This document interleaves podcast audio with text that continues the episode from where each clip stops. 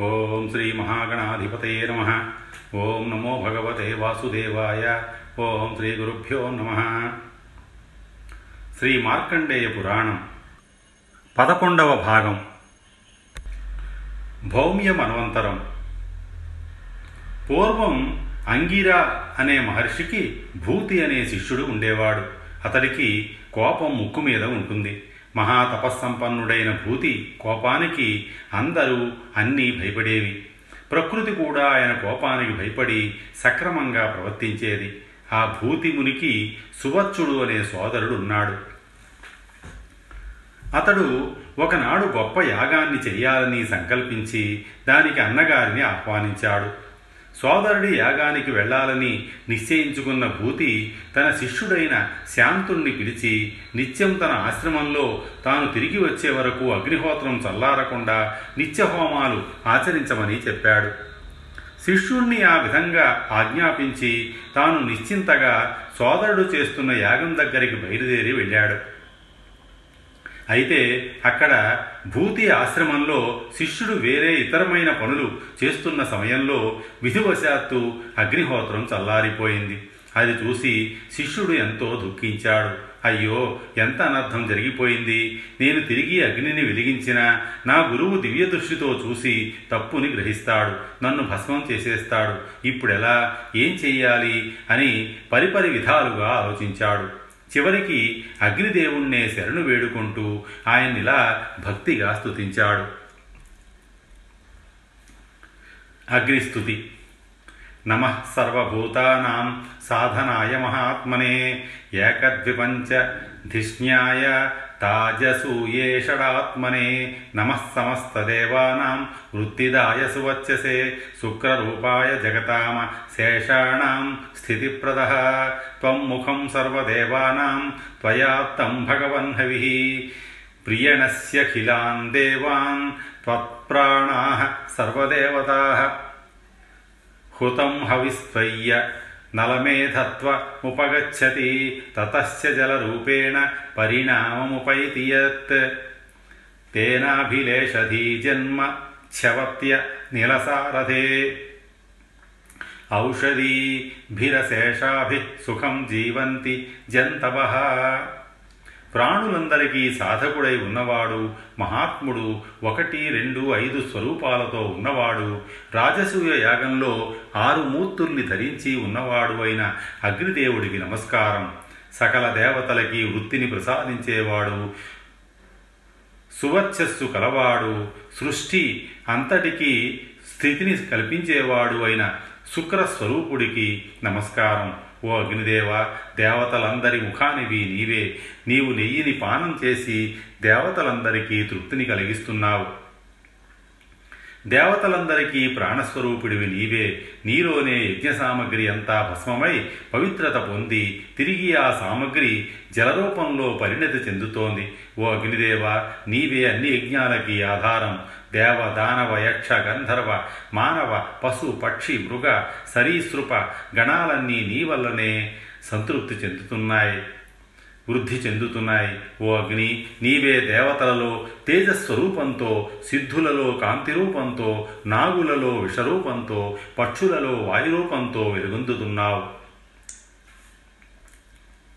హుతాసన నీ విశ్వ అనే నాలుక ప్రాణులందరికీ శుభాల్ని ప్రసాదిస్తుంది. ఆ నాలుకతో మహాపాపాల నుంచి భయాల నుంచి మమ్మల్ని రక్షించు. అగ్నిదేవ నీవు సప్తార్చి హవ్యవాహన కృశాను అగ్ని పావక శుక్ర అనే వివిధ రకాల పేర్లతో విఖ్యాతి చెందావు. అలాంటి నీవు నన్ను అనుగ్రహించు. శాంతి ఈ విధంగా ప్రార్థించగానే అగ్నిదేవుడు సంతుష్టుడై అతడికి ప్రత్యక్షమయ్యాడు. శాంతి జరిగినదంతా అగ్నికి విన్నవించి ప్రభు నా ఆలస్యం వల్ల అగ్ని నశించిన ఈ హోమగుండంలో పూర్వం నుంచే ఉన్న విధంగానే అగ్ని నిలసి ఉండాలి. అలాగే పుత్రులు లేని నా గురుదేవులకి పుత్ర సంతానం కలగాలి. నా గురువుగారు అందరు ప్రాణుల మీద స్నేహభావంతోనే ఉండాలి. నేను చేసిన స్తోత్రాన్ని ఎవరు చేసినా వారి మీద నీ దివ్యానుగ్రహాన్ని కురిపించాలి. ఇవే నేను కోరే వరాలు స్వామి అన్నాడు. అగ్నిదేవుడు శాంతి కోరిన వరాలు విని సంతోషించి వాటిని అనుగ్రహించి అతడితో పోయి నీవు ఉత్తమ శిష్యుడివి. నీ గురించి ఏ వరం కోరుకో. కోరకుండా నీ గురువు గురించే వరాలు కోరావు. నీ గురువు గారికి జన్మించే పుత్రుడు మనువు అవుతాడు. నీవు కోరిన విధంగానే నీవు చేసిన అగ్నిస్థుతిని ఎవరు చేస్తారో వారికి సమస్త కోరికలు సిద్ధిస్తాయి. యజ్ఞయాగాది క్రతువుల్లో ఈ దివ్య స్తోత్రాన్ని శ్రద్ధగా పఠిస్తే సకల శుభాలు జరుగుతాయి అని చెప్పి అదృశ్యమయ్యాడు. భూతిముని తన సోదరుడి యాగాన్ని దర్శించి తన ఆశ్రమానికి వచ్చాడు. హోమగుండంలో అగ్ని యథావిధిగా మండుతోంది. అది చూసి ఆయన ఆనందించి శాంతితో శిష్య నాకు ఎన్నడూ లేని విధంగా నీ మీద నీ మీద అందరి మీద స్నేహభావం కలుగుతోంది. ఏమిటో ఈ వింత. నాకేం అంతుపట్టడం లేదు. నీకు తెలిస్తే చెప్పు అని అడిగాడు. శాంతి జరిగిన వృత్తాంతమంతా గురువుకి తెలియజేశాడు. అంతా విన్ని విన్న భూతిముని సంతోషించి శాంతికి సకల వేదాల్ని శాస్త్రాల్ని సంపూర్ణంగా బోధించాడు. కొంతకాలానికి అగ్నిదేవుడి వరప్రభావంతో భూతిమునికి ఒక కుమారుడు జన్మించాడు. అతడే భౌత్యుడు అనే పేరుతో విశ్వవిఖ్యాతి పొంది మనువు చక్రవర్తిగా ప్రసిద్ధి చెందాడు. ఇతడే పద్నాలుగో మనువు. భౌత్య మన్వంతరంలో చాక్షుసులు కనిష్ఠులు పవిత్రులు భ్రాజిరులు ధారాపృకులు అనే ఐదుగురు ప్రధాన దేవతాగణాలు ఉంటారు. ఆ సమయంలో మహావీరుడు తపోధనుడు అయిన శుచి అనేవాడు వారికి ఇంద్రుడుగా ఉంటాడు. భౌత్యమన్వంతరంలో అగ్నిధ్ర అగ్నిబాహు శుచి ముక్త మాధవ శుక్ర అజిత అనేవారు సప్తర్షులుగా ఉంటారు. భౌత్యమును మహారాజుకి వరుసగా గుహ గంభీర బ్రధ్న భరత అనుగ్రహ శ్రీమాని ప్రతీర విష్ణు సంక్రందన తేజస్వి సుబల అనేవారు పుత్రులుగా జన్మించారు.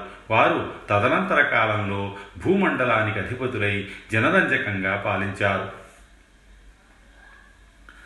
మన్వంతరాల శ్రవణ ఫలం. మార్కండేయ మహర్షి క్రౌష్టికి మునికి మునితో ఈ పద్నాలుగు మన్వంతరాల విశేషాల్ని శ్రవణం చేసిన వారికి ఎలాంటి ఫలితం లభిస్తుందో ఇలా వివరిస్తున్నాడు. మొదటిదైన స్వయంభో మన్వంతరాన్ని శ్రవణం చేస్తే ధర్మాన్ని పొందుతారు. రెండోదైన స్వారోచిష మన్వంతరం గురించి వింటే సకల కోరికలు సిద్ధిస్తాయి. మూడోదైన ఔత్తర మన్వంతరగాథని వింటే ధనలాభం. నాలుగోదైన తామస మన్వంతర చరిత్రని శ్రవణం చేస్తే జ్ఞానం. ఐదోదైన రైవత మన్వంతరగాథని వింటే బుద్ధి వికాసం కలుగుతాయి. ఆరో మన్వంతరమైన చాక్షుష మన్వంతర గాథని వింటే ఆరోగ్యాన్ని ఏడోదైన వైవస్వత మన్వంతర చరిత్రని శ్రవణం చేస్తే బలాన్ని ఎనిమిదోదైన సూర్య సావర్ణి మన్వంతరాన్ని వింటే గుణవంతులైన కుమారులు జన్మిస్తారు. తొమ్మిదోదైన బ్రహ్మసావర్ణి మన్వంతరాన్ని శ్రవణం చేస్తే గొప్ప మహిమల్ని పదోదైన ధర్మసావర్ణి మన్వంతరగాథని వింటే శుభమంగళాలని పదకొండో రుద్రసావర్ణి మన్వంతర చరిత్రని శ్రవణం చేస్తే సద్బుద్ధిని జయాన్ని పొందుతారు. అదేవిధంగా పన్నెండోదైన దక్షసావర్ణి మన్వంతరగాథని వింటే తన వారందరిలోకి గొప్పవాడవుతాడు. పదమూడోదైన రౌచ్య మన్వంతరగాథని శ్రవణం చేస్తే శత్రువుల్ని నాశనం చేయగలిగిన శక్తి లభిస్తుంది. చివరగా పద్నాలుగోదైన భౌత్య మన్వంతర చరిత్రని వింటే దైవానుగ్రహం అగ్నిదేవుడు ఆశీస్సులు లభించి సుపుత్రులు జన్మిస్తారు. స్వయంభూ మన్వంతరం నుంచి భౌమ్య మన్వంతరం వరకు ఉన్న పద్నాలుగు మన్వంతరాల గాథల్ని శ్రవణం చేసిన మానవుడు ఆయా మన్వంతరాలకు అధిపతులుగా ఉన్న దేవతాగణాలు ఉపదేవతలు సప్తర్షులు మనువులు వారి వంశం వారందరి ఆశీస్సుల్ని పొందుతాడు. తద్వారా సకల పాపాల నుంచి అతనికి విముక్తి లభిస్తుంది. సూర్యుడి చరిత్ర. మార్కండేయ మహర్షి క్రౌష్టుని అభ్యర్థించగా మార్తాండుడి సూర్యుడి చరిత్రని ఆయన గొప్పతనాన్ని మహిమని ఈ విధంగా చెప్పడం ప్రారంభించాడు. विस्पष्टा परमा विद्या, ज्योतिर्भास्यास्वती स्फुटा, कैवल्यं ज्ञानमाविर्भोः, प्राकाम्यं सन्धिदेव च। बोधाश्चावगतिश्चैव स्मृतिर्विज्ञानमेव च। इत्येतानीह रूपाणि तस्मारूपस्य भान्वतः। विस्पष्टा పరమ విద్య జ్యోతి శాశ్వతి ప్రకాశిత దీప్తి కైవల్య జ్ఞాన ఆవిర్భావ ప్రాకామ్య సంవిత్ బోధ అవగతి స్మృతి విజ్ఞాన ఇవన్నీ రూపం లేని సూర్యభగవానుడి స్వరూపాలు. సృష్టికి పూర్వం ఈ జగత్తంతా అంధకారమయంగా ఉండేది. అప్పుడు ఏ ప్రాణి అక్కడ లేదు. ఆ సమయంలో అక్షయంగా జగత్తు ఉత్పత్తి కావడానికి కారణమైన ఒక పెద్ద అండం జన్మించింది. ఆ అండం మధ్య భాగంలో జగత్పతి అయిన బ్రహ్మదేవుడు కలుగున్నాడు. ఆయన ఆ అండాన్ని భేదించుకుని బయటికి వచ్చాడు.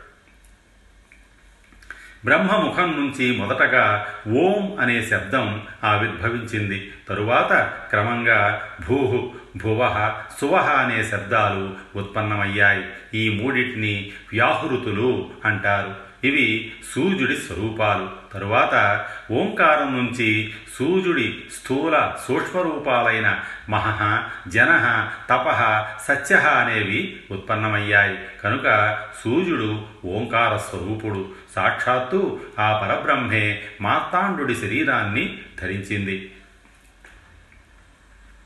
క్రౌష్టుకి సృష్టి మొదట ఆవిర్భవించిన అండం పగిలిన వెంటనే బ్రహ్మదేవుడు బయటికి రాగా ఆయన మొదటి ముఖం నుంచి జపా పుష్పాలలాగా ఎర్రగా ఉన్న ఋగ్వేద ఛందస్సులు ఆవిర్భవించాయి.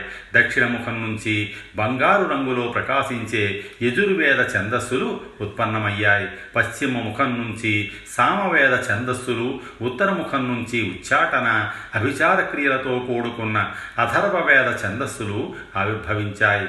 ఈ తేజస్సులన్నీ కలిసి తిరిగి పరమ తేజస్సుతో వెలిగిపోతున్న ఓంకారంలో లీనమయ్యాయి. ఆ విధంగా మొదట రూపొందించిన ఓంకార తేజస్సే సూర్యుడు అనే పేరుని పొందింది. సృష్టి స్థితి లయకారకుడు శాశ్వతుడు అయిన ఈ సూర్యుడు సత్వరజస్తమో గుణాల్ని ఆశ్రయించి బ్రహ్మ విష్ణు శివ అనే పేర్లతో అవతరించాడు. జ్యోతి స్వరూపుడైన ఆ సూర్యుడు ఆదిపురుషుడు పరమపూజ్యుడు పేదమూర్తి వేదమూర్తి నిరాకారుడు ఈ సమస్త విశ్వానికి ఆశ్రయ స్వరూపుడు గొప్పవారందరికన్నా గొప్పవాడు దేవతలందరి చేత పూజించబడేవాడు. సూర్యుడి దివ్య తేజస్సుతో ఊర్ధ్వ అధోలోకాలన్నీ ఎంతో వేడికి గురవుత గురవుతున్నాయి ఆ సమయంలో బ్రహ్మదేవుడు సృష్టి చేయాలని భావించి ఇలా చింతించసాగాడు. అయ్యో నేను సృష్టి చేసినప్పటికీ ఆ జీవులన్నీ సూర్యుడి దివ్య తేజస్సుని తట్టుకోలేక మరణిస్తాయి కదా. ఇక నీరంతా వేడికే ఆవిరైపోతుంది. నీరు లేకపోతే అసలు సృష్టి చేయడమే కుదరదు. ఇప్పుడు ఏం చేయాలి అని ఆలోచించి ధ్యాన నిమగ్నుడై సూర్యుణ్ణి ఇలా స్తుతించడం ప్రారంభించాడు.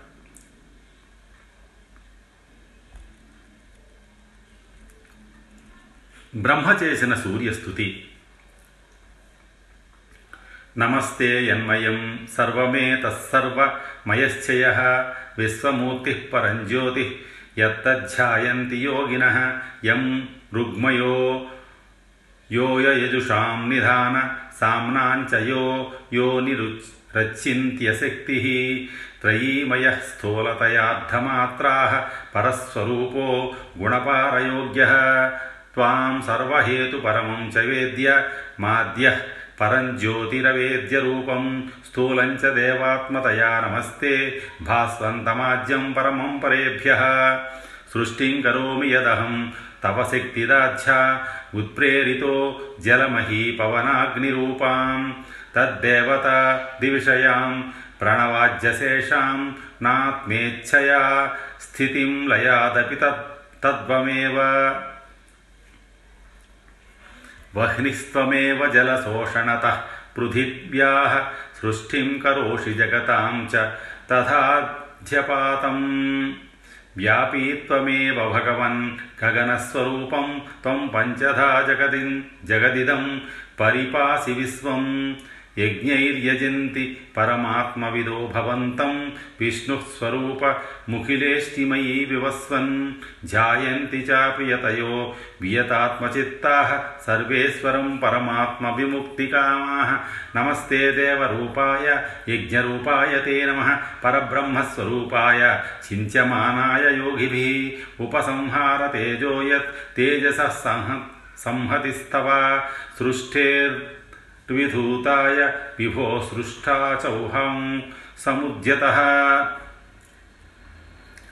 ఎవడు ఈ సమస్త విశ్వానికి ఆత్మస్వరూపుడుగా ఉన్నాడో ఎవడు ఈ విశ్వం రూపంలో సంచరిస్తున్నాడో ఈ విశ్వమే తన మూర్తిగా ఎవడు కలిగి ఉన్నాడో ఏ యోగి గణాలు ఇంద్రియాలకి గోచరించని పరంజ్యోతి ఛానిస్తుంటారో అలాంటి వాడికి సూర్యుడికే నమస్కరిస్తున్నాను ఎవడు అంచిత్యమైన శక్తిగల ఋగ్వేదమయుడై ఉన్నాడో యజుర్వేదానికి ఆధారమై ఉన్నాడో ఎవడు సామవేదం ఉత్పత్తికి కారణభూతుడో ఎవడు త్రయీ స్వరూపుడో ఎవడు అర్ధమాత్ర రూపుడో పరమస్వరూపుడు గుణపాఠ యోగ్యుడు అన్ని హేతువుల స్వరూపుడు పరంజ్యోతి రూపుడు ఎవడో స్థూల స్వరూపుడు దేవతాత్మ రూపుడు గొప్పవారిలో గొప్పవాడు అయిన భాస్కరుడికి నమస్కరిస్తున్నాను నీవే దేవస్వరూపిడివి నీవే యజ్ఞ రూపానివి యోగిజనులు నిరంతరం చింతించే పరబ్రహ్మవి నీకు నమస్కరిస్తున్నాను. ఓ ప్రభో సూర్యదేవ నీ దివ్య తేజస్సుని కాస్త ఉపసంహరించుకో. నేనిప్పుడు సృష్టి చేయడానికి సిద్ధంగా ఉన్నాను.